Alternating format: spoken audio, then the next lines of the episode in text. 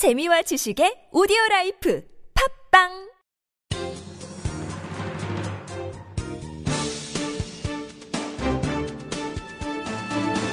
일간 사설 6월 11일 목요일 경향신문 사설. 방미 연기한 박 대통령 메르스 대응 진두지휘해야.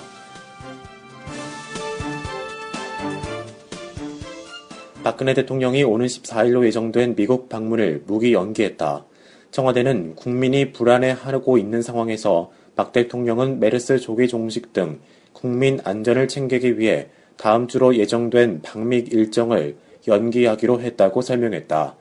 아베 신조 일본 총리의 미국 방문에 따라 미일 신미럴 관계가 조성되고 시진핑 중국 주석의 방미가 예정된 상황에서 이뤄지는 한미 정상회담의 중요성을 청와대는 강조해왔다.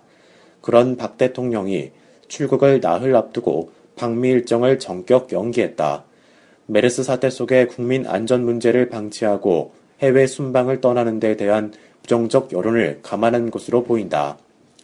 지난해 세월호 참사 발생 한 달여 만에 국익 차원을 강조하면서 원전 관련 행사 참석자 아랍에미리트 연합 출장을 강행하고 세월호 일주기 때 중남미 4개국 순방에 나섰던 전력을 감안하면 방미 연기는 달라진 선택이다.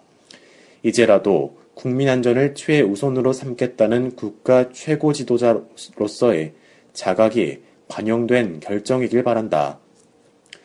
분명 정부의 초기 미숙 대응과 연이은 후속 대처 실패가 메르스 사태를 지금 같은 괴물로 키운 결정적 요인이다. 메르스 사태가 날로 악화되는 상황에서도 정부는 뒷북 대응으로 허우적거렸고 대통령은 어디에도 보이지 않았다. 정부의 발표는 매번 뒤집어졌다. 메르스 전염력이 낮다는 것도 자가 격리반으로 관리가 가능하다는 것도 3차 감염 가능성이 별로 없다고 한 것도 결과적으로 거짓말이 됐다. 보건복지부 중앙대책본부가 메르스 감소세를 장담한 어제도 확진 환자가 13명 발생해 전날보다 증가세가 커졌다. 이러한 행태에서 야기된 정부 불신이 메르스보다 빠르게 불안 바이러스를 확산시킨 진원이다. 불안 심리는 메르스 발병 20일이 지났는데도 컨트롤 타워 문제가 해소되지 않고 있는 데서도 확산된다. 대통령이 뒤로 물러서서 국가 보건 역량을 총동원하라. 1일 청와대 수석 비서관 회의거나 중앙정부와 지자체 간의 협력이 절실하다. 5일 국립중앙의료원 방문. 경제적 위축이 되지 않도록 협조 바란다. 9일 국무회의는 등의 원론적인 당부만 하고 있으니 컨트롤 타워 혼선이 걷히지 않는 것이다. 대통령이 지금이라도 강력한 컨트롤 타워 구축을 지시해 각 부처와 지방자치단체, 민간이 유기적 대응에 나설 수 있게 해야 한다. 박 대통령에게 요구되는 것은 한 가지다. 국민의 생명과 안전을 책임진 국가 최고 지도자로서 메르스와의 전쟁을 진두지휘하라는 것이다.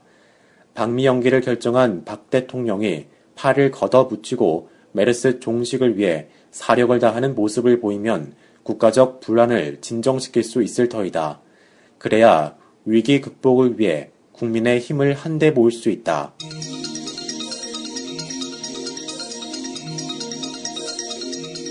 지배구조 개선 없인 해외 자본 먹잇감 못 벗어난다.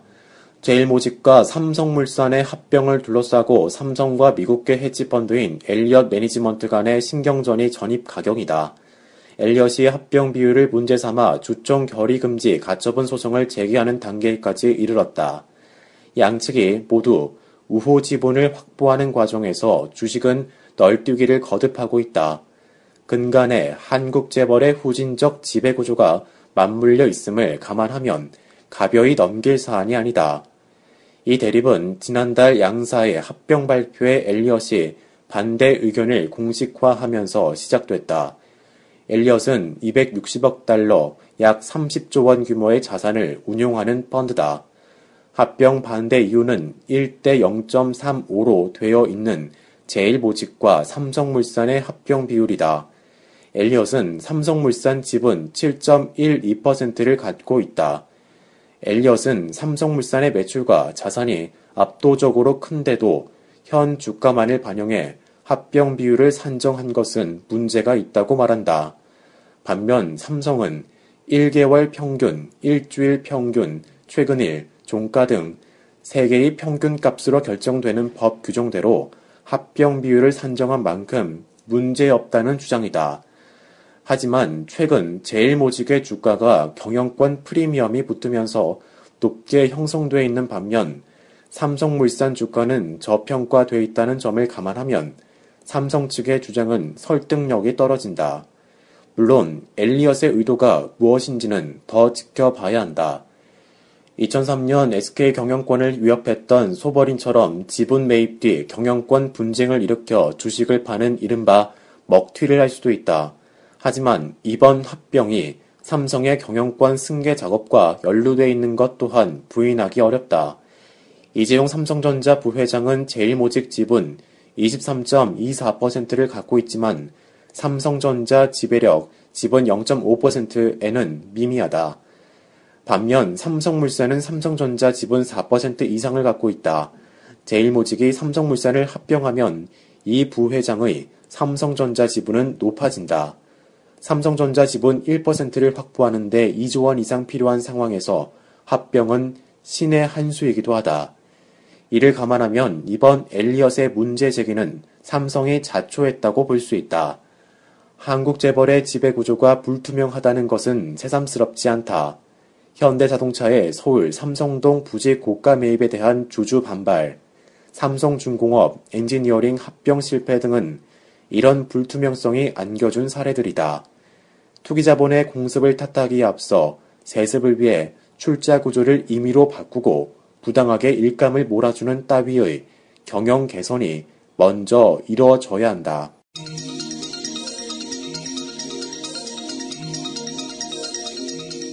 감염병에 대책 없는 대형 병원의 현실. 전염력이 약한 것으로 알려진 중동 호흡기 증후군 메르스가 유독 국내에서 빠르게 확산된 주요 이유로 감염병에 취약한 국내 의료기관을 들 수 있다. 가족 간병이나 잦은 병문안 등 한국 특유의 병실 문화도 확산에 기여했지만 제도적인 차원에서는 병원의 감염 관리의 부실함을 우선 지적하지 않을 수 없다. 이런 문제에서는 국내 손꼽히는 대형 병원이라고 해도 예외가 아니다.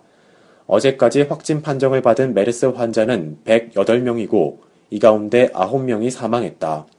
병원별 메르스 감염 건수를 보면 삼성 서울병원 47건, 평택 성모병원 36건, 건양대병원 9건, 대청병원 8건, 한림대 동탄 성모병원 3건, 서울 아산병원과 여의도 성모병원 각각 한건 등이다. 이들을 감염시킨 곳은 대부분 응급실과 다인실이다. 이곳은 감염병에 취약한 환자들이 대거 모여 있는 공간임에도 다른 환자는 물론 보호자나 방문자 등 모든 사람에게 개방되어 있다. 감염병에 취약할 수밖에 없는 구조다. 응급실 문제는 삼성 서울병원에서 지금까지 47명을 감염시킨 사례에서 잘 드러난다.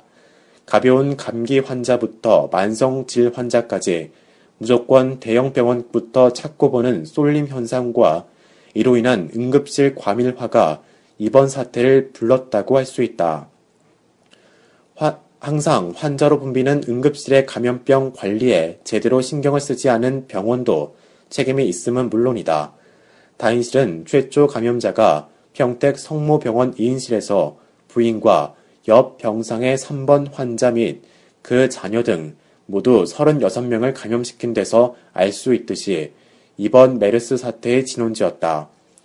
이는 정부가 병원 내 감염병 관리 강화 조치 없이 의료비 절감 차원에서 다인실을 확대하는 정책을 편 결과라고 할 수 있다. 이 같은 감염병 관리 세계 최하위 수준이 의료 선진국 한국에 이면이라는 사실은 뼈 아픈 일이다. 정부와 의료계는 이번 메르스 사태를 계기로 감염병 관리가 얼마나 중요한 과제인지 깨달아야 한다. 대한병원 감염관리학회는 환자 100명 중 6명은 병원에 갔다가 병을 얻어 나온다는 보고서를 낸 바 있다. 만성 질환자 중 병원 내 감염으로 숨지는 환자가 매년 1만 5천 명이라는 추산도 있다. 정부는 병상 수를 늘리는 것만큼 국내 병원의 감염 관리 프로그램을 총체적으로 재점검할 필요가 있다.